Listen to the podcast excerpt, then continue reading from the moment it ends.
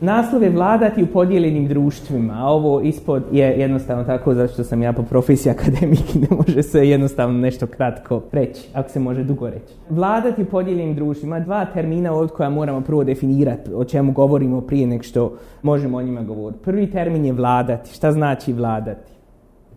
Za mene vladanje sastoji se sa tri elementa. Prvo je autoritet. Znači, imati ovlaštenje stavlja na snagu pravila za zajednički život u jednoj grupi ljudi na jednom ograničenom teritoriju. To znači ili u jednoj državi, u jednoj opštini, imate autoritet da pravite pravila. To je broj jedan. Ali, broj dva, morate imati efikasnost, znači morate vi isprovoditi ta pravila ako u suštini vladate. Znači imati mogućnost osigurati da se kršenja tih pravila na neki način kazni.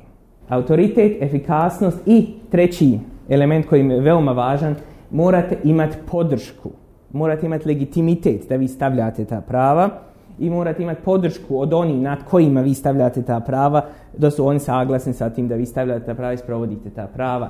Ovo pitanje zašto ima legitimitet, zašto ima ljudi koji vladaju nad drugim ljudima je centralno pitanje političke filozofije i počinje od Platona i Aristotela Znači, ako u sljedećem ja govorim o vladanju, ja podrazumijevam vladanje u demokratskom društvu. To znači, to je ograničena vlast, nije apsolutna vlast, koja se temelji na demokratskom legitimitetu, znači na nekoj formi biranja, nekoj formi da narod ima nešto da kaže ko će o njemu da vlada.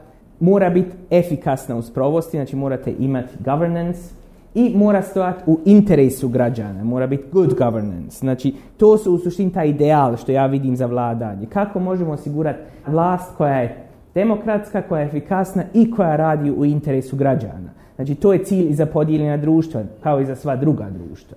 Drugi termin je podijeljeno društvo. Taj termin je veoma kontroverzan, ali moramo početi sa jednom konstatacijom. Svako društvo je podijeljeno. Mi u ovoj sali smo podijeljeni. Neki od nas jedu meso, neki ne jedu meso, neki vole muziku, neki ne vole muziku, neki vole sport, neki ne vole sport. Znači ima mnogobrojnih podjela u društvu, ali nisu sve podjele politički relevantne. Znači ako ja govorim o podjelama, ja mislim političke relevantne podjele. Kad je jedna podjela politički relevantna? Tu možemo uzeti teoriju, klivić teorija, Bartolini i Mer koji su napisali ili Lipset i Rocken koji su napravili veliku studiju o tome. On govori o društvenim rascijepima koji su politički relevantno. On se temelji na nekoj strukturalnoj razlici između ljudi. Znači ne samo na različitim voljama, na različitim mišljenjima, već na nešto strukturalno, kao što je na primjer rad i kapital, ili urbano ili ruralno područje gdje živite. To su strukturalne podjele u jednom društvu. Kao drugi element te rascijepi se baziraju na kolektivnom identitetu. Znači nije dovoljno da neko analizira sa strane i dođe i kaže vi pripadate ovoj grupi ili vi pripadate ovoj grupi, vi morate osjećati da vi pripadate toj grupi, da taj rasje bude politički relevantan ili sociološki relevantan.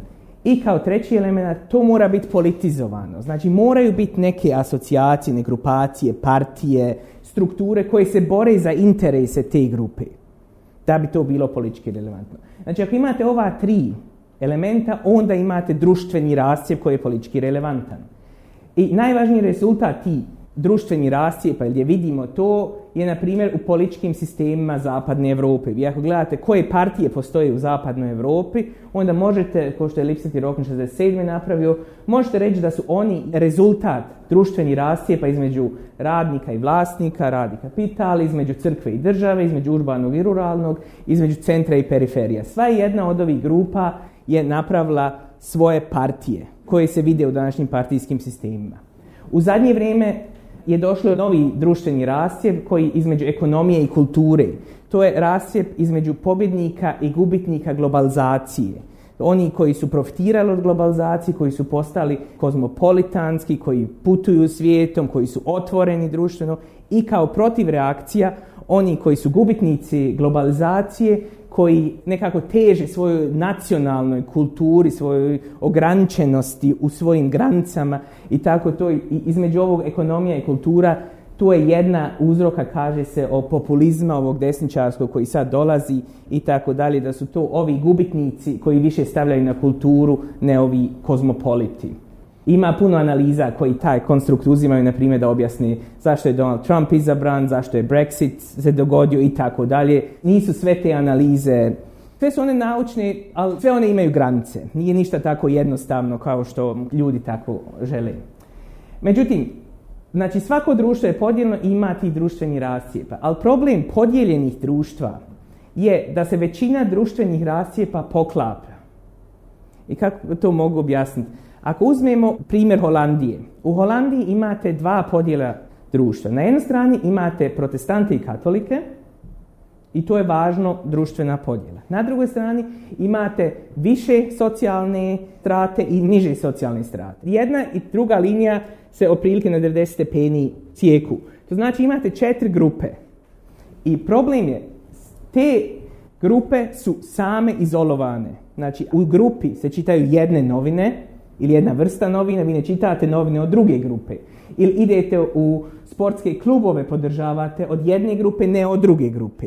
Znači sve se radi u tim grupama i to je onda podijeljeno društvo gdje se gdje ovi drugi rascijepi. Jer vi ovdje možete biti radnik koji vjeruje i koji živi u urbanom području tako da se to ima poklopa. Znači možete vi ste dio različitih grupa u isto vrijeme. U podijeljenim društvima vi ste kao prvo dio svoje grupe. I sve socijalne aktivitete koje imate se dešavaju u svojoj grupi. I to je problematično u podijeljenim društvima. Zato podijeljena društva imaju specijalno stanje u političkoj nauci i to ću objasniti. Sad, ako pitate baš rad tih podjela, da li možete u funkcionalnu strukturu jednoj državi dobiti koja je tako podijeljena, gdje se stvarno imate izolovane grupe koji rijetko jedna s drugom govorimo, to je ko Zisif koji je trebao kamen da do brda gore, do vrha pogura i nikad ne uspije. Dođe do toma, ali uvijek ne. Znači, nemoguće je. Imate te teoretičare, kritičari koji te ideje pluralnih struktura ne vidi. To je prvi Aristotel koji u svojoj politici kaže da država teži da bude što više to može društvo istih i ravnopravnih. Znači ne možete biti različiti u jednoj grčkoj polis.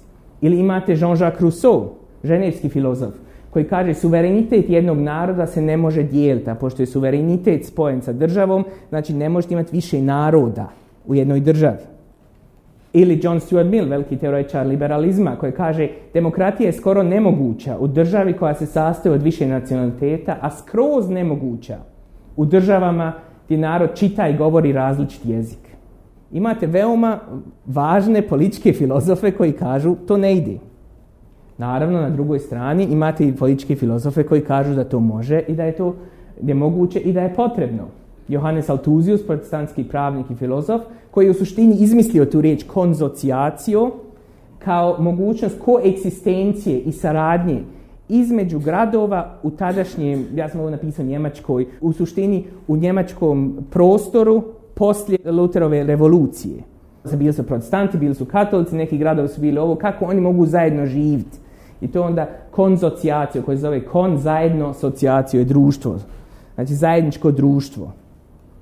Ili imate austromarksiste, Karl Lerner i Otto Bauer, koji su taj sličan koncept predložili, konzocijacije, kroz legalnu zaštitu kulturnih manjina u socijalističkom sistemu u Austro-Ugarskoj koji su on vidjeli kao cilj. Ili imate Nobelovac, koji se Sir Arthur Lewis, koji je razmišljao o etabliranju demokratije u novo nezavisnim državama Južne Afrike, gdje je isto rekao te države imaju svoje klanove, ali oni sarađuju nekako zajedno. Znači, oni mogu biti nezavisna država. Nisu a priori, nije nemoguće da oni budu nezavisna država. Dakle, imalo je tu ideja je li to moguće, nije to moguće i tako dalje. Ali u politologiju taj koncept konzocijacije ili zajedničkog življenja na jedan specifičan način je došao kao rezultat od ovog gospodina, to je Arndt Leiphardt, koji je 69. u jednom članku 77. u ovoj knjigi Democracy in Plural Societies prvi put uzeo to pitanje i uveo u političku nauku. Znači ne filozofski analizirao to pitanje, već politološko naučno, empirijski. I ova slika pokazuje jedno društvo koje imate društvene rascijepe i ono pravi različite grupe. Šta je u suštini Leiphardt rekao? Pitanje kojim se on bavio je stabilne demokratije. Kad je on pisao to, najvažnija teorija je bila modernistička teorija koja je, na primjer, bio proponent Gabriel A. Almon. On je napravio tipologiju političkih sistema. Na čitav svijetu on je rekao ima ovakvi politički sistema, ovakvi politički sistema i ovakvi politički sistema. Neki su stabilni, neki nisu stabilni. I on je rekao Glavna ideja, stabilna demokratija se bazira na činjenici pluralne grupne pripadnosti njenih građana. Što on zvao overlapping memberships. Šta to znači? To znači da vi kao građani u jednoj stabilnoj demokratiji imate različite identitete. I odlučuje se o nekom političkom pitanju. Nekad će ta odluka biti da ste vi zadovoljni, zato što imate svoju firmu, vlada odluči da se smanji porez na firmu. Nekad će ta odluka biti protiv vaših interesa. Možda vi volite futbal, vlada ne napravi neki novi futbalski stadion, ne što ja znam. Činjenica da vi nekad pobjedite, nekad izgubite, nekad pobjedite, nekad izgubite, znači da vi vidite sistem ko legitiman i da je taj sistem stabilan ko rezultat toga. Znači, svi su u toj poziciji. Politički sistemi koji ne ispunjavaju te uslove nisu stabilni. Jer kaže on, ako vi imate izolirane grupe u jednom onda većina, na primjer, može uvijek svoju volju protjerati protiv jedne manjine i ta manjina će uvijek gubiti. Znači, neće nikad biti u tom položaju da pobjedi nešto. I kaže, ako vi imate 20% građana koji uvijek gube, na primjer, taj sistem nije stabilan, jer nekad će se ti ljudi pobuniti. Mogu vam dati jedan jednostavan primjer. Ako imate, na primjer, jednu državu sa 100 zastupnika u parlamentu koji se biraju po distriktima. Znači u svakom distriktu birate jednu osobu i ta osoba ako ima većinu glasova dolazi.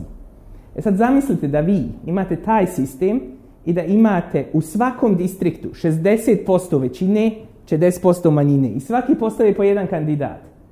Rezultat toga uz poštovanje svih demokratskih pravila će biti da imate 100% članova u parlamentu od većine. Zato što svaki član parlamenta će pobijediti svoj distrikt 60-40.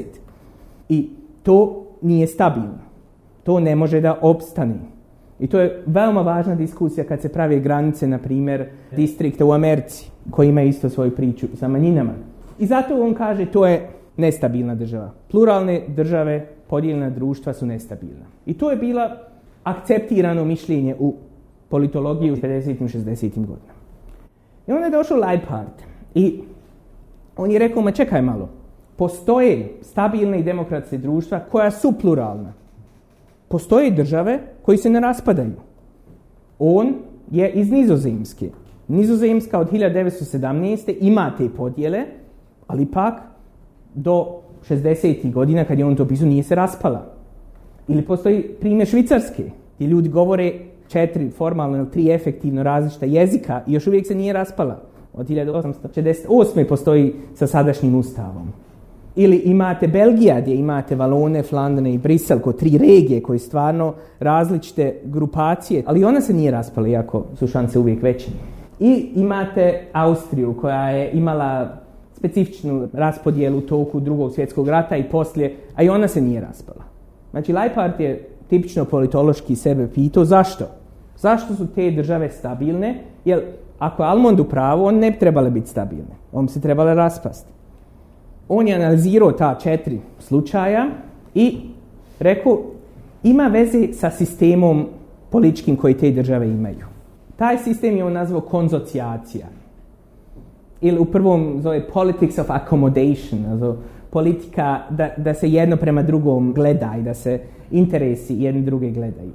Ali poslije što je napravio elemente konzocijacije. Kaže ima četiri elementa koja su uzrok toga da su te države stabilne. Prvi element je velika koalicija. U svim tim državama sve grupe koji su važne su dio vlade. Oni zajedno vladaju tu državu. Nije ono ako jedna grupa ima 60% većine da ona vlada, ona druga je u opoziciji ili tako, već svi su involvisani. U Švicarskoj, na primjer, partije koje su u vladi imaju 80% podrške građana. Sve važne su u vladi od početka.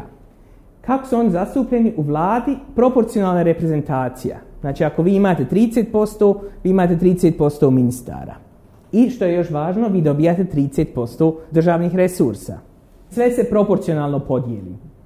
Treći element je grupna autonomija. Sve te države su federalne države, s tim da to ne mora biti tako, ali to ću sad objasniti za sekundu. To znači država radi samo ono što je zajedničko. sve drugo radi grupe sami za sebe. To je interesantno pitanje, na primjer, bilo u Libanonu. Ti imate muslimane i kršćane na jednoj drugoj strani. Oni se nisu mogli dogovoriti kako su pravila za ženitbu, kako su pravila za nasljedstvo i tako to. I država je rekla, svaka grupa može na svoj način. Specifične stvari, da, koji su važne za te grupe, oni odlučuju o tome. To može biti tako specifična stvar, ali može biti jedan federalni sistem. Ko što je, na primjer, u Švicarskoj školstvo je na nivou kantona, nije na nivou države. Znači, radi se o tome da grupe mogu autonomno odlučivati u svojim kompetencijama. I zadnji element je mogućnost veta. Znači, uprkos tome što imate sve ove garancije, mora biti jedna mogućnost da vi, ko grupa u vladi, grupa u parlamentu, ako nešto dođe što vaše grupne interese stvarno tangira, možete spriječiti. Objasnit ću za sekundu šta to tačno podrazumije. Ovo su četiri elementa koji on pronašao kad je analizirao te četiri države. Sve te države imaju ove elemente i sve te države su zato stabilne. Znači, šta je on napravio? On je empirijski to pogledao. Imamo stabilno podijeljeno društvo, pitanje zašto je stabilno i rezultat toga su elementi konzocijacije. To je naučno. I sad postaje misionarski. Ako preokrenete to i kažete ovo je normativan model. Znači normativno vi kažete imamo podijeljeno društvo negdje koje nije stabilno. Koji na primjer dolazi iz rata, koji je u procesu raspada ili tak nešto. I mi se pitamo ko akter ili unutra ili svana kako možemo to stabilizirati, to državu. I onda vidimo, aha, elementi konzocijacije i onda to dovodi do stabilnog podijeljenog društva. Znači on je u isto vrijeme Leipart je pokazao svoju empiriju, ali napravio i normativni model. Ne vako je, ko što je naučno, već i filozofski, vako treba da bude da dobijete stabilno društvo.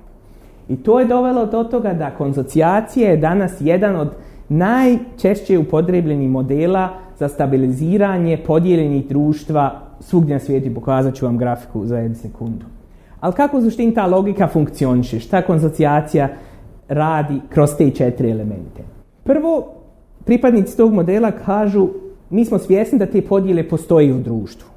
Ne radi se o tom da li mi podržavamo te podjele, ne radi se o tome e, da mi kažemo te podjele trebaju da budu, ne trebaju da budu, oni su dobro za društvo, oni su loše za društvo. Mi se o tome ne bakćemo, mi samo što radimo, mi vidimo ima ti podjela. I sad mi mislimo da u grupama, u podijeljenim društvima koji su problematične, koji su na raspadu ili poslije rata, ekstremne struje imaju puno podršku.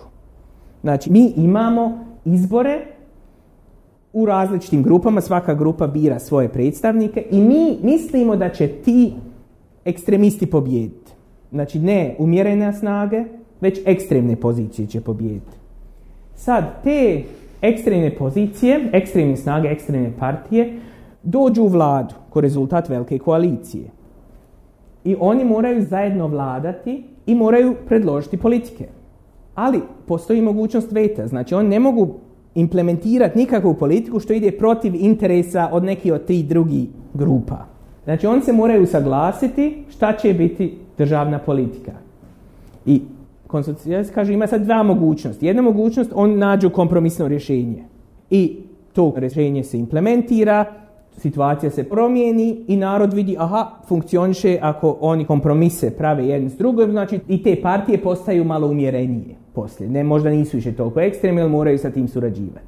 To je jedna mogućnost, znači ekstremne snage ubacite u sistem i on postaju umjereni, ko rezultat tih elemenata. Ili ima druga mogućnost, on se ne dogovore, koriste veto čitavo vrijeme, onda nema napretka. Ništa se ne promijeni u državi i šta onda kažu, onda ima dvije mogućnosti. Mogu u tim grupama doći nove partije koji kažu, vidite, on vama niš, ništa, mi ćemo biti malo umjereniji, mi možemo napraviti kompromise, mi ćemo vam poboljšati život i on će pobijediti na sljedećim izborima ili te partije same mogu postati. Znači, ili oni postaju umjereniji ili nove umjerenije snage dođu na vlast. To je konzocijacijski model. Znači, ubacite ekstremiste kroz te elemente koje sam opisao, oni postaju umjereni i to dovodi stabilizaciji društva. Ovo je sve idealna teorija. Ali idealna teorija koja funkcioniše. Evo vidite, ovo sam rekao da je postala najčešće korišteno sredstvo za pomirivanje društva. Imate ove klasične slučajeve s kojima su startali, Holandija, Belgija, Švicarska, Austrija. I onda imate čitav niz država, Libanon, Indija, Antile, Surina, Malajzija, gdje su bili konzocijacijski eksperimenti i imate ovu novu posratni val, Bosna i Hercegovina, Burundi, Sjeverna Irska, Makedonija sa Ohridskim, Afganistan, Irak, Kenija, gdje su ko poslije ratno rješenje konzocijacijski sistemi uvedeni. Znači, ovo je jedna od najvažnijih, najpotentnijih teorija koja postoji u ovom sferi. I imate čak Ujedinjene nacije imaju jedan odjel za power sharing, dijeljenje vlasti koji se bazira na ovom modelu zato što je jedan od njihovih glavnih suradnika Brandon O'Leary koji je sam od sebi isto pripadnik ove teorije.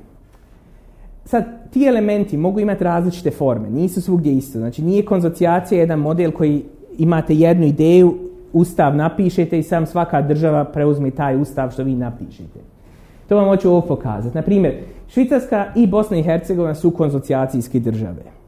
A gledate elemente, postoji svugdje, ali postoji na drugačiji način. U Bosni i Hercegovini velika koalicija, sastav vlade i predsjedništva, imate sve tri grupe su tu reprezentirane. U Švicarskoj je malo drugačije. Vi imate četiri partije sa najviše birača su reprezentirane u vladi u formuli 2221 formula koja važi od 1951. Imate dva mjesta za socijaldemokrate, dva mjesta za liberale, dva mjesta za kršćansko-demokrate, jedno mjesto ste dugo imali za populističku partiju. Sad se ona je postala jača, sad imate dva mjesta za populističku i jedno mjesto za kršćanske demokrate. To bile partije sa najviše podrške po biračima. Znači ta magična formula koja postoji. Proporcionalna reprezentacija mi znamo svi u Bosni i Hercegovini ima etničke kvote u parlamentu, vladi, u administraciji i tako dalje. U Švicarskoj vi nemate formalnih kvota, vi imate dobrovoljne kvote. Na primjer, u našem vijeću ministara imate pravilo da tri od sedam ministara moraju doći iz francuskog ili njemačkog ili italijanskog govornog područja. Ali to nigdje ne piše. To je jednostavno jedna konvencija koja se godinama napravila. Isto tako Znači to je sve dobrovoljno, ali imate reprezentaciju u predstavničkom domu i tako dalje. Grupna autonomija, to je, imate slične sisteme kroz entitetski kantonalnu strukturu, te dom naroda u Bosni i Hercegovini. I imate u Švicarskoj isto federalni sistem i gornji dom kantona, a i kantoni su više podijeljeni na manjine. Ima talijansko govorno područje, ima francusko govorno područje, a ima još i protestantsko i katolički kantona što je historijski interesantan i važan rasjep u Švicarskoj. Znači ovdje je slično. I sad mogućnosti veta. U Bosni i Hercegovini imate veoma jak sistem mogućnosti veta zato što je to rezultat, ja mislim, Daytonskog sporazuma gdje su se sve tri partije htjeli osigurati ako mi uđemo u tu državu, neće nam niko drugi moći diktirati šta mi. Kažem, zato imate veoma formalizirane kvote, to je jedno entitetsko glasanje u predstavničkom domu, znači morate imati većinu u domu i jednu trećinu u svakom iz RS-a ili iz federacije. Imate kvorum u domu naroda da bi imali uopšte sjednicu, moraju biti tri iz svake grupe. Imate onu proceduru kršenja vitalnog nacionalnog interesa u domu naroda gdje onda taj slučaj ide na Ustavni sud i imate predsjednički veto kod budžeta. Znači to su sve veto mogućnosti gdje jedna od tih grupa može blokirati funkcionisanje. U Švicarskoj vi u suštini nemate veta ali vi imate mogućnost direktne demokratije koje nisu specifične za grupe. Objasnit ću poslije što to znači. Ali imate dupra većina, isto tako zove se kod nas štendemir, većina kantona. Ako mijenjate ustav, svaka inicijativa građanska što želi nešto da vlada radi mijenja ustav po definiciji, onda morate imati većinu naroda u Švicarskoj da glasa za to i većinu naroda u većini kantona. Imate 26 kantona 20 punih kantona, 6 polukantona, znači imate 23 kantona ukupno i morate imati 12,5, po, uglavnom morate imati većinu od toga da bi prošlo nešto. To ću vam objasniti za sekundu. Znači, elementi konzocijacije postoji u Švicarskoj i u Bosni i Hercegovini, ali ima naravno razlika. Prvo je, ja sam puno govorio o grupama, grupnom identitetu, u Bosni i Hercegovini, ako vi imate vaš lični kolektivni identitet, ako se vi opredjeljujete ko Bošnjak, Srbin ili Hrvat, to je vaše opredjeljenje i to je vezano za vašu ličnost. To znači, ako vi preselite se iz Zenice, na primjer, ko Hrvat, preselite se u Republiku Srpsku, u Zenici ste vi mogli birati svog predstavnika u predsjedništvu, u Republici Srpskoj vi ga ne možete birati. Zato što je vaš identitet fiksiran za vas. U Švicarskoj nije tako. Prava manjina se stiču mjestom prebivališta. Znači vi ako sad iz jednog njemačkog govornog kantona, iz Ciriha na primjer, preselite u Ženevu, vi postanete građan Ženeve i s tim postajete dio što mi zovemo latinska švicarska ili francuskog govornog područja. Uprkos tome što ste vi možda odrasli, govorite njemački lično. Znači i vi onda imate, imate pravo glasa, imate pravo sve da koristite to što ima taj dio države. I s tim se isto mora reći nema diskriminacije. Zato što vi imate još uvijek puna prava kao građani, samo sa drugu grupu, ako to hoćete.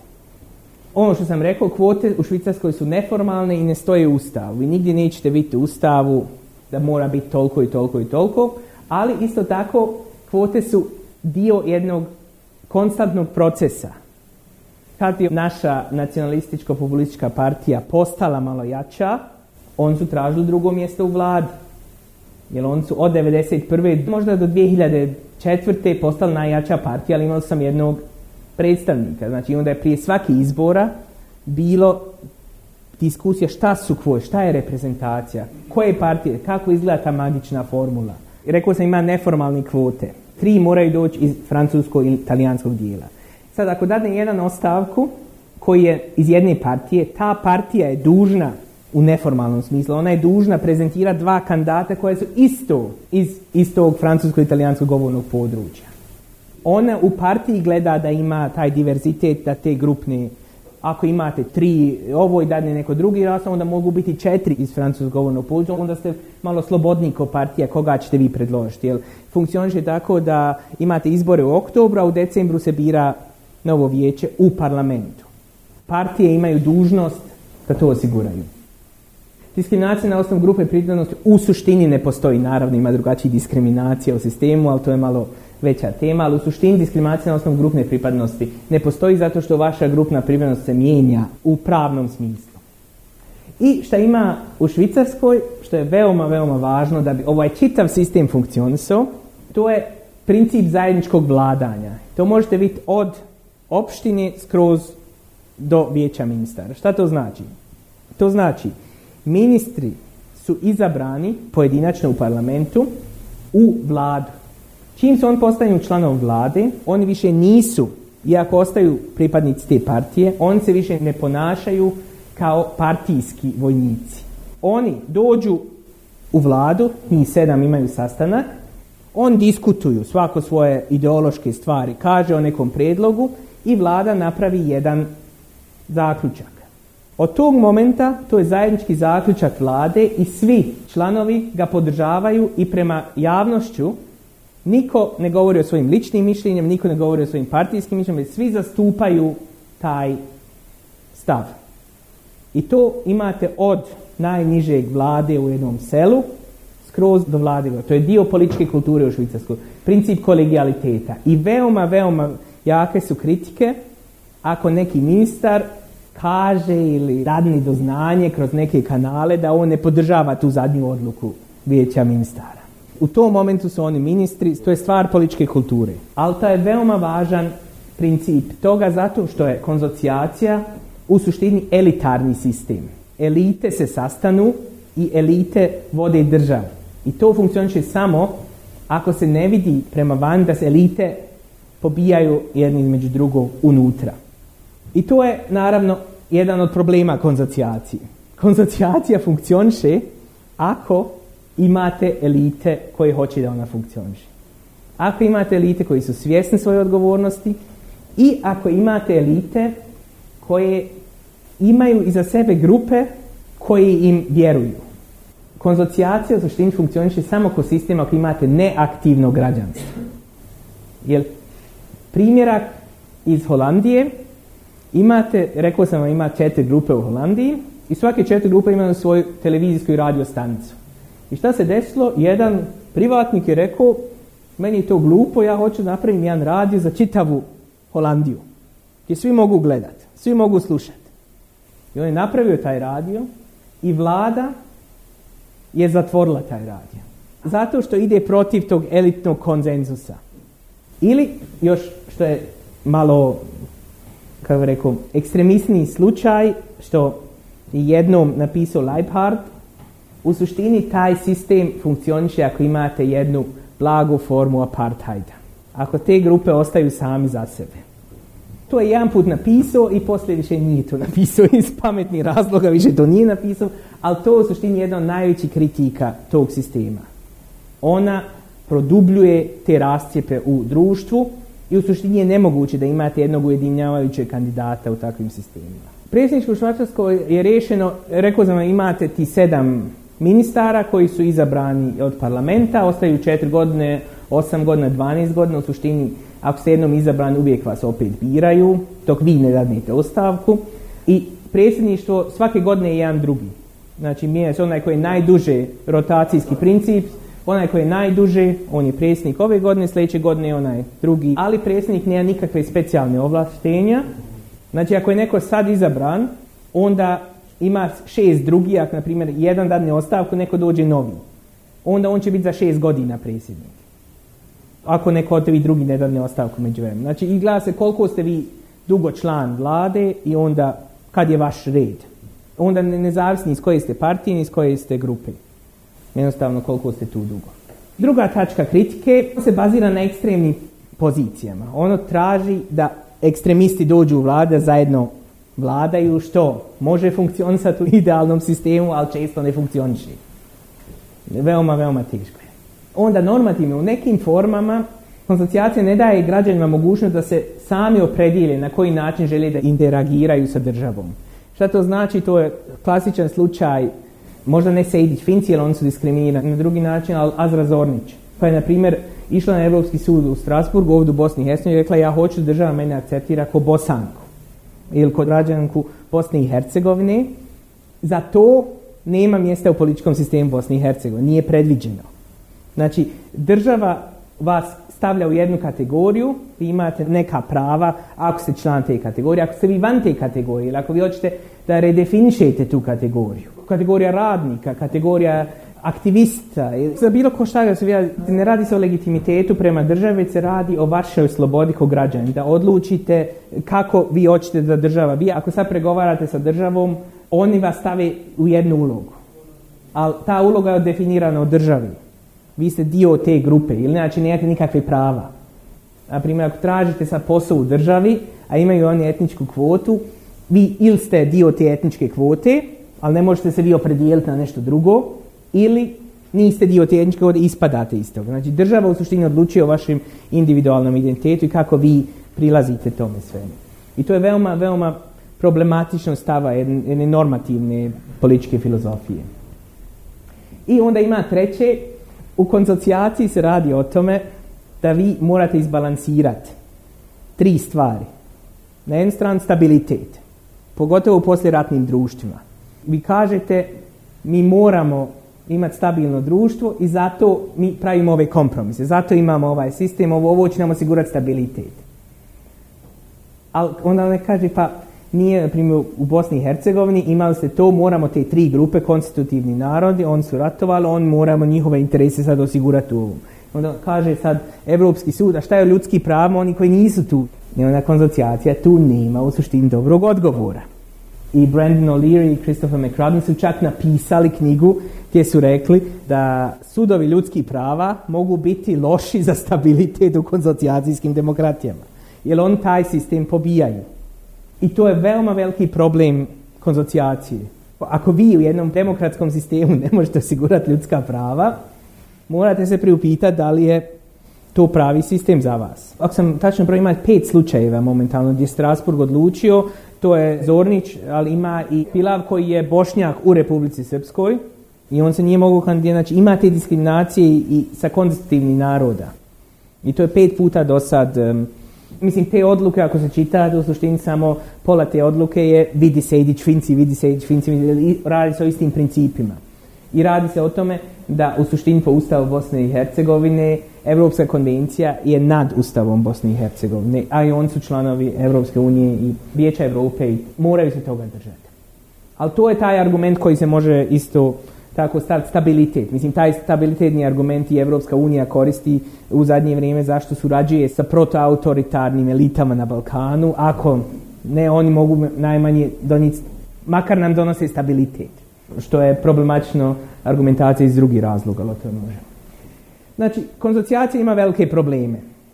E sad, kako prevazići to? I sad dolazimo u zadnjih 15 minuta gdje ja želim da vam pokažem nešto za diskusiju o štini toga. Prvo, mi možemo gledati konzocijaciju i pokušati reformirati to. Gledati šta su problemi konzocijacije, gdje proizrokuju i šta možemo tu napraviti. I to je, na primjer, O'Leary i McGarry uradili. Oni kažu, ovo što smo mi do sad imali je korporativna konzocijacija. Korporativna konzocijacija kaže, vi ste član jedne grupe i ta grupa je imenovana, konstitutivni narod, bošnjak se i ko član te grupe imate neka prava, kao politički subjekt, kao političko tijelo. I sad oni kažu, to može biti problematično. To mi priznamo, to može biti problematično, može dovesti do diskriminacije, vas a priori stavlja u jednu grupu tijelivi, netjelivi. Oni su predložili što su on nazvali liberalna konzocijacija. To se reguliše drugačije. Vi još uvijek imate prava ko nacionalna manjina ili ko grupa u tom svijetu, ali niste definisani kako. Naprimjer, kako je to napravljeno u novom makedonskom ustavu poslije Ohridskog ugovora, rečeno je u svakoj opštini gdje ima 20% koji ne govore makedonski jezik, taj jezik postaje oficijalni jezik u toj opštini. To je u 90% slučajeva se odnosi na Albance. Ali ne isključivo. Ako neka druga grupa dođe na tih 20%, ona može imati te zaštite koje se daju u konzocijaciju. Znači to je jedna liberalna pristup koji rješavate sve te probleme institucionalne diskriminacije. Ili, na primjer, što je Republika Srpska predložila za Sejdić Finci, da kažu mi nećemo reći da srpski član predsjedništva se bira u Republici Srpskoj, već da se jedan član predsjedništva bira u Republici Srpskoj. Naravno, ako se gleda kompozicija Republike Srpske, to će biti Srbin, ali pravno nema diskriminacije. To je malo teže u federaciji da se izvede to. Znači, to je jedna mogućnost. I to je jedna mogućnost, sam problem je tu što liberalnije vi postajete, što manje elemenata konzocijacije možete pričuvati. U suštini, ako se to do kraja razmisli, vi ćete imati liberalnu demokraciju koja nema više zaštitu manjina. To je tu problem. Onda ima drugi dio naučne te struje koji kaže može se konzocijacija spasiti, stabilizirati kroz vanjske aktere. I to gdje sam ja napisao svoju disertaciju ili ovaj model što sam sa kolegom Daniel Boxerom napisao, tu se radi jednostavno o tome, ako uzmete, na primjer, instituciju kao visokog predstavnika, koji može svoje zakone jednostavno kroz dekret donijeti. Šta su efekti ako on ima svoju politiku? On kaže ja hoću da se to napravi, da se to napravi, da se to napravi, onda one nacionalne elite nemaju nikakvog interesa da on to napravi. Zakon će se donijeti, ali niko za njih neće odgovornost preuzeti i na kraju vi ko član vlade ne morate ni vladati. A što smo mi, na primjer, predložili, ali to ima svoje probleme u koje neću sada idem, mi smo predložili šta ako sad visoki predstavnik sjedne s njima za sto i kaže vi se dogovorite. I ako se vi ne možete dogovoriti, nema zakona. Ali, ako ja vidim da se vi ne možete dogovoriti zato što jedan od vas misli da on može blokirati proces, ne surađuje s vama, ne trudi se, onda on može veto staviti, ali ja ću s ovim drugim dvoje surađivati i šta god se on dogovore, ja ću to donijeti. Onda vi, na primjer, neko ko neće da surađujete u tome, vi morate razmišljati. Jel meni bolje da ja postajem malo umjereniji, da idem na kompromis, da bi spriječio ono što će se oni dvoje dogovoriti, nego da izbacim se i oni dvoje onda dobijaju svoje. Znači to je malo nešto da postavite umjereniji, da bude kooperacija Mislim, to je veoma komplikovan model sa veoma game theory, tak to, ali to je jednostavno što mi razmišljamo, ali nije ni to zadnje rješenje toga svega. Jer glavno pitanje stvarno konzocijacije ostaje da li elementi konzocijacije imaju normativno opravdanje u današnjem svijetu.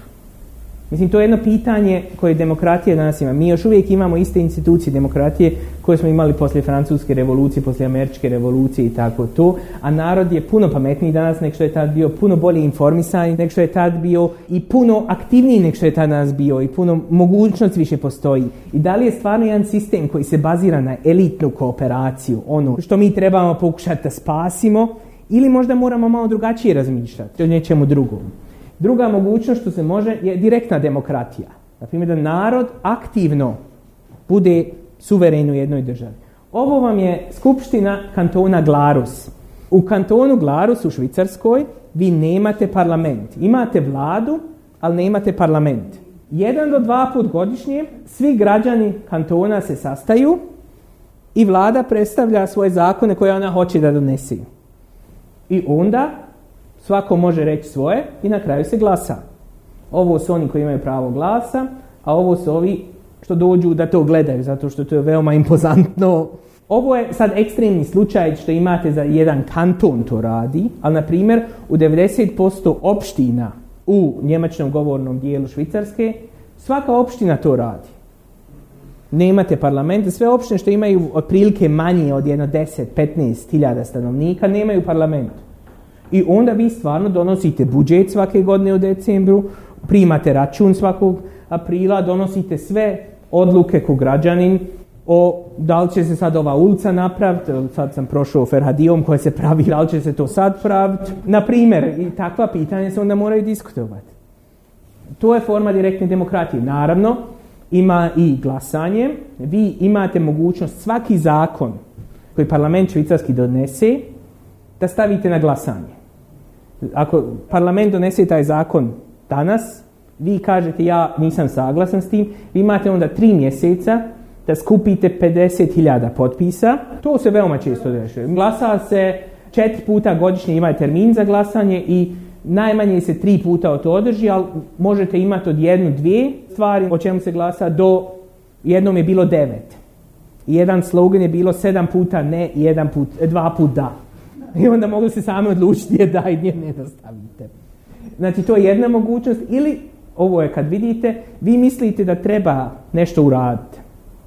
Na primjer što se desilo, imali smo jedan komitet koji je reklo mi imamo puno stanova u planinama koji ljudi kupe ko vikendice, pokupuju sve to, ta mjesta u suštini su mrtva, oni budu tu mjesec, dva, sedmicu, dvije u godini, mi to nećemo više. U suštini ljudi koji kupe moraju tu doći živjeti. Zove se inicijativa o drugom stanu. Znači imate još jedan stan u planinama. I oni su onda htjeli, u ustavu sad stoji, da to ne smije se. Da ako nešto kupite, morate tu i živjeti. I oni su promijenili ustav s tim da su u roku od šest mjeseci skupili sto hiljada potpisa i to je onda o tome se glasalo. To se može i primijeniti u podijeljena društva, kao što je kolega Nenad Stojanović jedan članak napisao 2011. gdje on to objasnio. On kaže, to može biti instrument za građane da ispitaju političke odluke, ako nisu saglasni. Ili može biti proces da od ozdo se ubace nove ideje u političku diskusiju. I on kaže, prednosti to, manjine mogu staviti svoje probleme na diskusiju na nivou države. Na primjer, te manjine su bile par sela u brdima koji su stvarno vidjeli to je veliki efekat i čitava je država onda o njihovim problemima diskutovala. Onda što se Nadić kaže, često korištenje direktni demon kreira različite većine koje su drugačije od grupnih rascijepa. To je ono što smo malo prije govorili. Vi ste na tom pitanju, možda mislite za ili protiv, ali to ne zavisi da li vi govorite njemački ili italijanski ili francuski. I on kaže, kroz to da svi diskutujemo o istim stvarima se kreira zajednički demos, zajednička grupa, u suštini građanstvo se kreira kroz to. I četvrto, kaže, glasa se u jednom glasačkom distriktu, što onda kreira centripetal, znači tendencije prema, vi se identificirate s tom državom ako svi o istom govorite i tako to. To su po njemu prednosti. Ja sam malo kritičniji nego što je Nenad Stranović u tom Ja mislim da on kaže to za podijeljena društva kao što je Bosna i Hercegovina može sam funkcionirati ako vi ne možete glasati o grupno relevantnim pitanjima, znači morate to sve što je nacionalno senzibilno nekako izvad, što kreira problem ko to odlučuje, kako to odlučujete, gdje to ide. onda sam ja da svako pitanje se može politizirati na način da bude destruktivno. Ja sam razmišljao o tome, ja sam iz Dervente, napravili su rasvjetlu kod nas, e, može reći, oko to bilo super za inicijativu, hajde hoćemo rasvjetu u čitavom gradu ili rasvjetu u ovom kvartiru, jer taj kvartir većina živi ovdje, ko živi u tom kvartiru, onda imate nacionalnu diskusiju o tom pitanju u suštini koje nije nacionalno. Onda se to sve bazira previše na švicarska iskustva.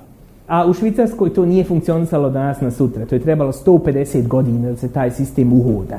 I da vi kreirate neke mogućnosti da vi kao građanin možete u suštini donijeti odluke o raspodjeli resursa što se dobije od međunarodnih firmama po kantonima. Takve odluke vi morate donijeti u Švicarskoj. I kako to donost ko normalan građan? Potrebna je velika edukacija, ali ima mogućnosti. Nije ono tako da vi svi morate postati eksperti da bi glasali. Ako vas to interesuje, ima super knjiga Direct Democratic Choice od Hans Peter Krijezija, gdje on objašnjava kako u Švicarskoj u suštini to se radi, da vi, iako nemate toliko iskustva o tome, možete ipak donijeti te odluke.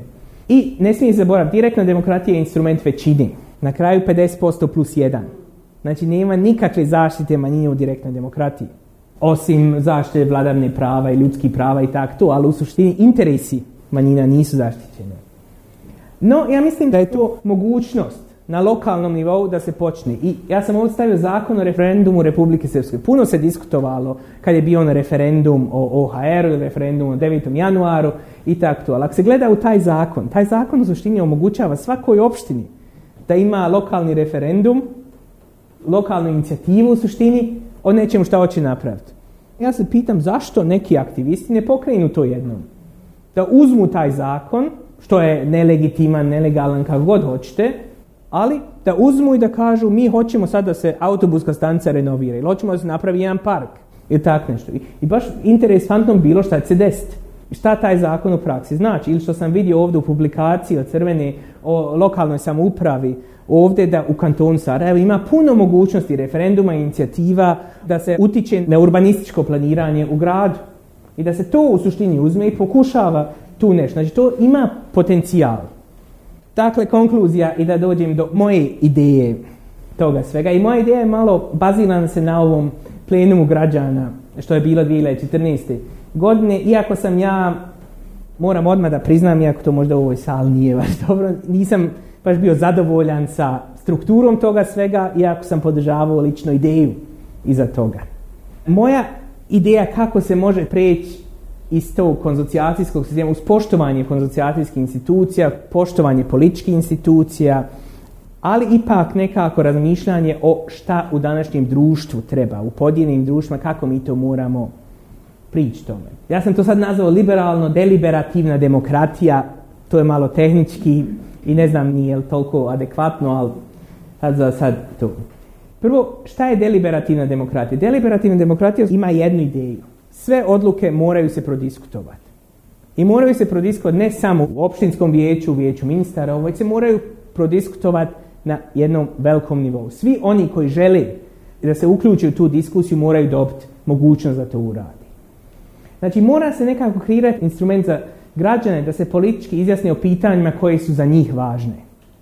I važno je to da se kreira instrument, na primjer, govorio sam o građanskoj inicijativi e, ovdje u kantonu Sarajevu, ta građanska inicijativa dolazi samo do vijeća. I onda vijeće može reći mi nemamo para za to, čao. U Švicarskoj ti konzultativni procesi su dio političke odluke i direktna demokratija u Švicarskoj često ima efekta kad se ne koristi. Znači, činjenica da vi možete doći vladi reći, ako vi taj zakon napravite tako kako se zamislili, to će ići na referendum. Ja ću skupiti kroz moj sindikat, kroz moju grupu aktivista, šta ja znam, 50.000, to je prijetnja. Vi prijetite tome i onda vlada kaže, dobro, mi nećemo sad naći, mi hoćemo taj zakon, ali nećemo mi sada idemo kroz referendumsku kampanju. Šta ti u suštini hoćeš? Vi ne koristite to, ali vi ste dio procesa. Ili šta se isto desi, za inicijative, to sam rekao, to dolazi od ozdo, ljudi imaju ideju, skupe 100.000 potpisa i onda to dođe pred vladu i vlada napravi svoje, ali u tom momentu kad vi imate te potpise, vi imate pravo da se o tome glasa. Bez obzira šta se u političkom procesu desne, to vaše pravo ostaje. To dođe u vladu, vlada napravi prijedlog, vlada može reći mi podržavamo to, ili može reći mi ne podržavamo to, Ili može reći mi podržavamo ciljeve toga, ali ne na ovaj način, evo naših prijedloga. Znači može napraviti protuprijedlog i onda to ide u parlament i parlament može iste te tri.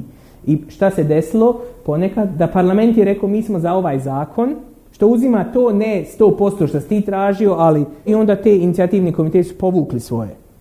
I to je dobili su novi zakon. Ili ako nekad ne ide, onda se glasa i možete glasati samo o inicijativi ili nekad se glasa o inicijativi, o protuprijedlogu. Onda imate u suštini tri glasa. Jedan, da li ste za inicijativu da ili ne, da li ste za protuprijedlog da ili ne, jer možda mi kažete ako inicijativa ne prođe i protuprijedlog je bolje nego ništa, i onda imate treće pitanje, ako jedno i drugo prođu, šta hoćete? Tako se neki deliberativni procesi moraju kreirati i to je moguće u sklopu sadašnjih institucija. To nije neka revolucionarno. Ali isto tako ja mislim da se institucije političkog liberalizma, ono što sam govorio o diskriminaciji u konzocijacijskom sistemima, moraju održati. Ne smijete imati političke sisteme koji krše to. I to je prvo vladavna prava. Mi imamo danas tendenciju vladavno prava da gledamo kao nešto abstraktno. Vladavna prava, e, koliko sudija, koliko slučaja, kako se to radi. Sa Kalipsom i kolegicom kolegicom mi tamo pišemo knjigu da promijenimo to. Da kažemo vladavna prava za građana. Iz građanske perspektive. Šta građan očekuje? Gdje su njegovi problemi u sklopu vladavne prava? Znači ne radi se samo o tim abstraktnim, jurističkim terminima, već u suštini šta oni žele i na osnovu toga moramo evaluirati toga. Znači, kada Evropska unija gleda o stanju vladavne prava u Bosni i Hercegovini, ona priča sa advokatima, priča sa sudijama, priča sa Ona mora pričati sa političkim aktivistima, mora pričati sa nevladnim organizacijama i mora pričati sa građanima, sa asocijacijama mjesnih zajednica i tako to. I na osnovu toga mora definisati kriterije. Mora napraviti neku evaluacijsku listu, ne sa benchmarkima od Evropske unije, već nešto što je živo, Kaže, aha, u ovom momentu je problem katastar, da nešto tu ne ide kak treba. Za godinu dvije možda je problem negdje drugo. Znači, to mora biti adaptivno, mora sa perspektive građana se napraviti. Moraju se uvesti principi vladajuće odgovornosti, to se ono što sam govorio, da vi preuzimate odgovornost za sve što vlada radi kao ministar, ministarsku odgovornost i da ste vi, ako radite za opštinu, ako radite za državu, vi radite za građane. Ako vi nemate smisao da vi radite za građane, da ste vi tu ko kraljevi, to ne ide. To proira nestabilitet. I to naravno podrazumijeva reformu sadašnjih struktura na taj način. I to me dovodi, najvažnije sam zaboravio stvar, šta je potrebno jedan novi socijalni ugovor između društva i vladajućih struktura. Znači moramo razmišljati šta treba ovom društvu na socijalnom planu. Jedino što je u zadnje 6-7 godina ujedinilo ljude u Bosni i Hercegovini, u Crnoj Gori, u Makedoniji, čak i u Srbiji, su socijalni protesti. Su ekonomski problemi koji ti ljudi su.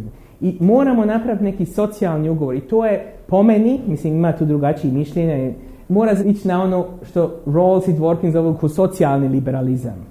Da u suštini nezaslužene prednosti u jednom sistemu moraju biti kompenzirane. Morate imati neki sistem koji gleda na one koji su u lošim pozicijama. To mora biti prvi stepen kako hoćete u suštini društvo da organizirate. Znači to socijalno pitanje koji se ne može odgovoriti teoretitskom konstrukcijom ili nekom politološkom, filozofskom interpretacijom, već koji se mora u suštini sa građanima zajedno u diskusiju, u toj deliberaciji naći, je enormno potrebno. I naravno, ko svaki prijedlog i ovaj prijedlog ima puno problema, on prvo i prvo je potrebno sveobuhvatno promjena mišljenja. Moramo početi da razmišljamo na drugi način.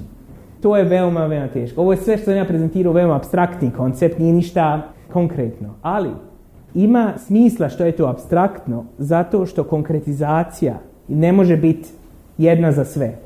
Već taj dio tog deliberativnog procesa mora biti konkretizacija. Šta to tačno znači? Šta su naši problemi? Kako mi to moramo raditi? To mora se naći u tom procesu. Znači ne može biti od ozgo. I naravno treba aktivan i konstantan angažman građana.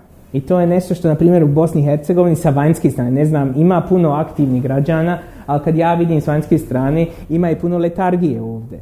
Mora se nekako angažman tu napraviti. I konkretno za Bosnu, moram se stvarno pitati da li ima previše sistemskih prepreka za tako nešto.